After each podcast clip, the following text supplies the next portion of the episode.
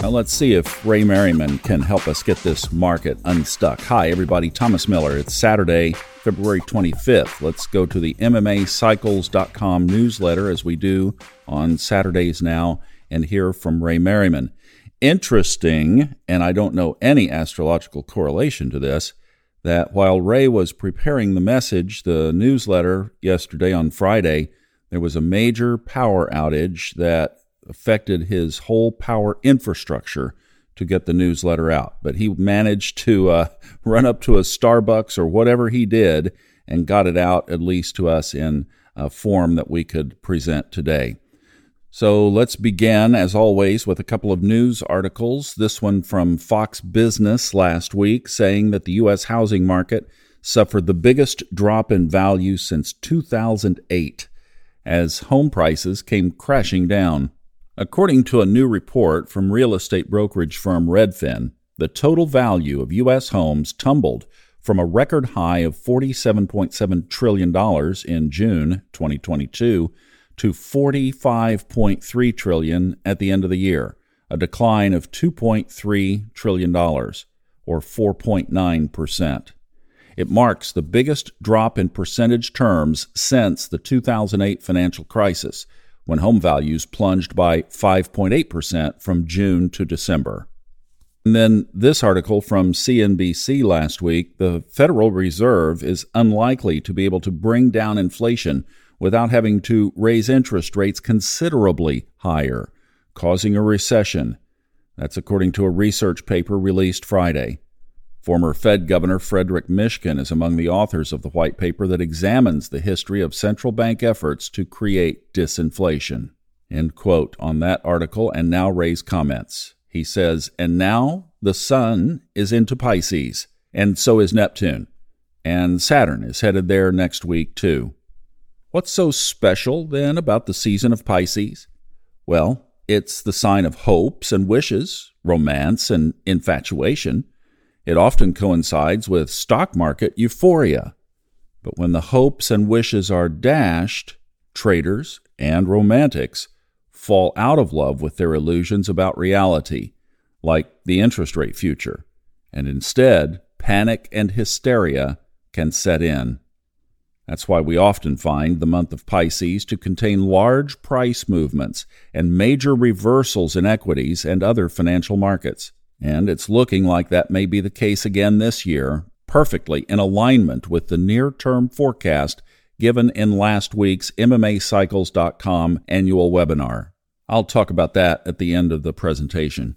Stock markets, precious metals, currencies, and cryptos all are pointing down as we come to the end of February after posting cycle highs on February 2nd, which was very near to the full moon in that T square with the major planet of reversals and surprises, Uranus.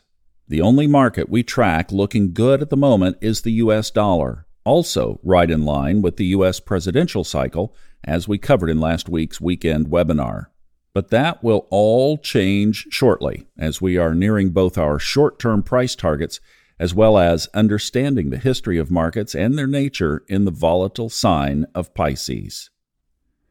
Now, the short term geocosmics. This is a quote from Paul Donovan from the UBS morning audio commentary on February 23rd. He said the Federal Reserve minutes were anxious about the tightness of the labor market. The financial markets were anxious about the Fed's anxiety. The weird thing is that U.S. real wages have been breaking all records and not in a good way. The year over year rate of real wage growth has been negative for 22 consecutive months. With such a collapse in living standards, the Fed's relative focus on labor led rather than profit led inflation seems peculiar. March is a big month for tropical Western astrologers. Saturn will enter Pisces on March 7th, followed by Pluto entering Aquarius on March 23rd. The reason that is quote unquote big to astrologers is because these are both outer planets with long orbital cycles around the Sun.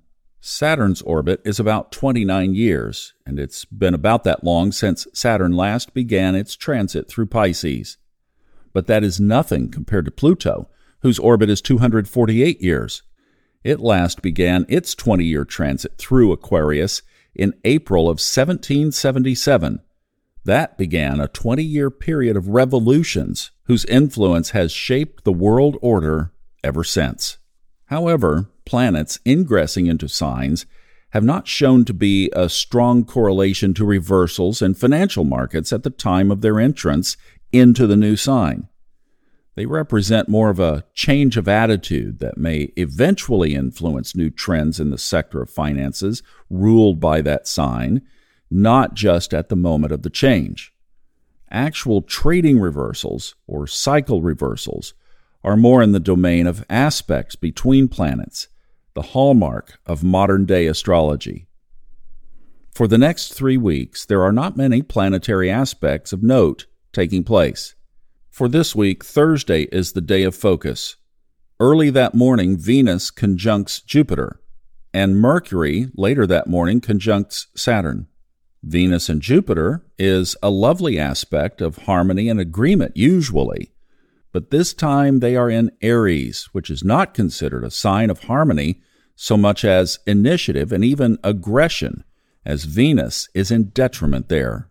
It could have a correlation to sharp price movements in crude oil, perhaps because of the possibilities of deteriorations in the war in Ukraine. And then the Mercury conjunct Saturn that same day may indicate seriousness in any efforts toward negotiations. Optimism turned to reluctance and hesitation, rallies giving way again to declines. And with the moon in Cancer on Wednesday and Thursday, the feelings may be emotional and of frustration at the delays again. The more powerful geocosmic correlations to major reversals seem to be in the window of March 15th through the 21st. This is when the Sun conjoins Neptune in Pisces, while Mars forms a square to both. It is passive aggressive, a promise, and then a breaking of the agreement that seems more like a betrayal or an intentional effort to deceive. But the more important aspect may be the third and final semi square between Jupiter and Saturn on March 21st.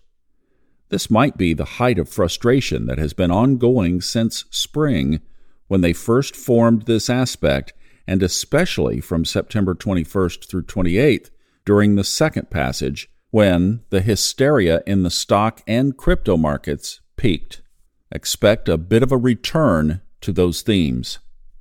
Once again, crude oil and progress or lack of progress in war and peace are likely to be the cause of these movements, or the recipient of frustration of opposing parties with one another.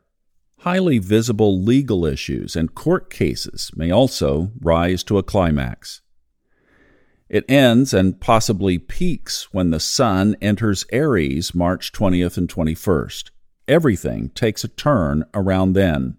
Everyone might credit it to Pluto entering Aquarius on March 23rd, but it is the outer aspects just mentioned that correspond to reversals in many financial markets, not the outer planets changing signs.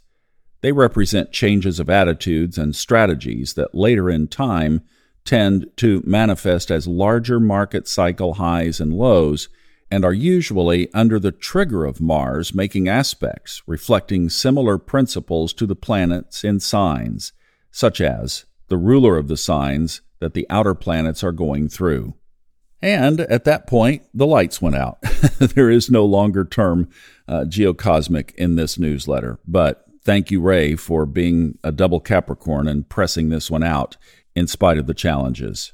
He referenced that recording last week. There was no newsletter, as you might remember, and the reason was that he did a webinar presentation on the entire year based on the Forecast 2023 book and audio book that we did.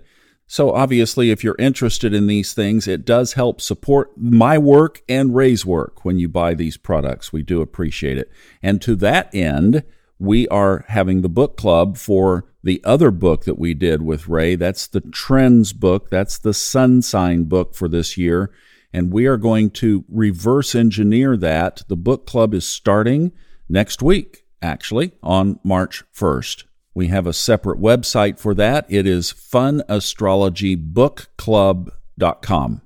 I have a couple of thoughts of things that we might take a look at here. First of all, I'm looking at a long-term chart of the US S&P 500 index, the broad market, the broad stock market. And in just since that January top in 2022, we've been in this choppy downtrend. I will say, just looking at the chart from a technical perspective, if this thing doesn't kick in pretty soon on an up leg, then we could be down for some even new lows. There's been another thing on my radar, and I'm just going to pass along uh, at least an awareness of this that I didn't have on my radar, admittedly, soon enough. But this train wreck in Ohio that happened on February 3rd, the one that had ethyl chloride in the cars that they dumped into the river and then set on fire.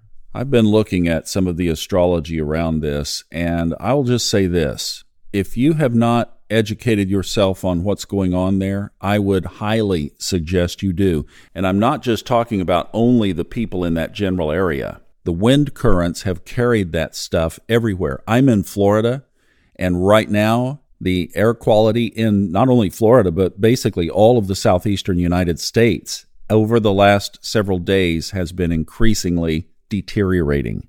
Part of that reason is because the last storm system that moved through cleared and the prevailing winds turned from basically northwest to southeast.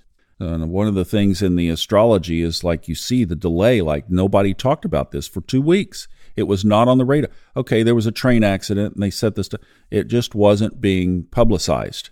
And that's where we all have to just make our own decisions because with all of the unknowns, we don't really even know what to do right now. We don't know what is in the air. We don't know how far it went. We don't know what's in the soil. All of these things were not handled properly at the beginning of this. So that's where I say is we have to make individual decisions, but make them from an awareness of this, at least that it's out there. A highly toxic chemical was released. And at this point, that's about what we got. So go to your intuition, go to spirit, go to the chart if you'd like, but take a look. At least be aware. If you'd like to look at the chart, it happened at 8:55 p.m., February 3rd, East Palestine, Ohio just tell you a couple of things. The third house obviously rules transportation by all means. So that's by rail, by train, etc. So you'd want to focus on the third house and its rulerships. And then one thing that Marc Edmund Jones talks about is in the horary book is that the ninth house is a global extension of the third house, basically, and that it rules global climate local climate and weather in general is ruled by the fourth house. So you'd want to look at those too.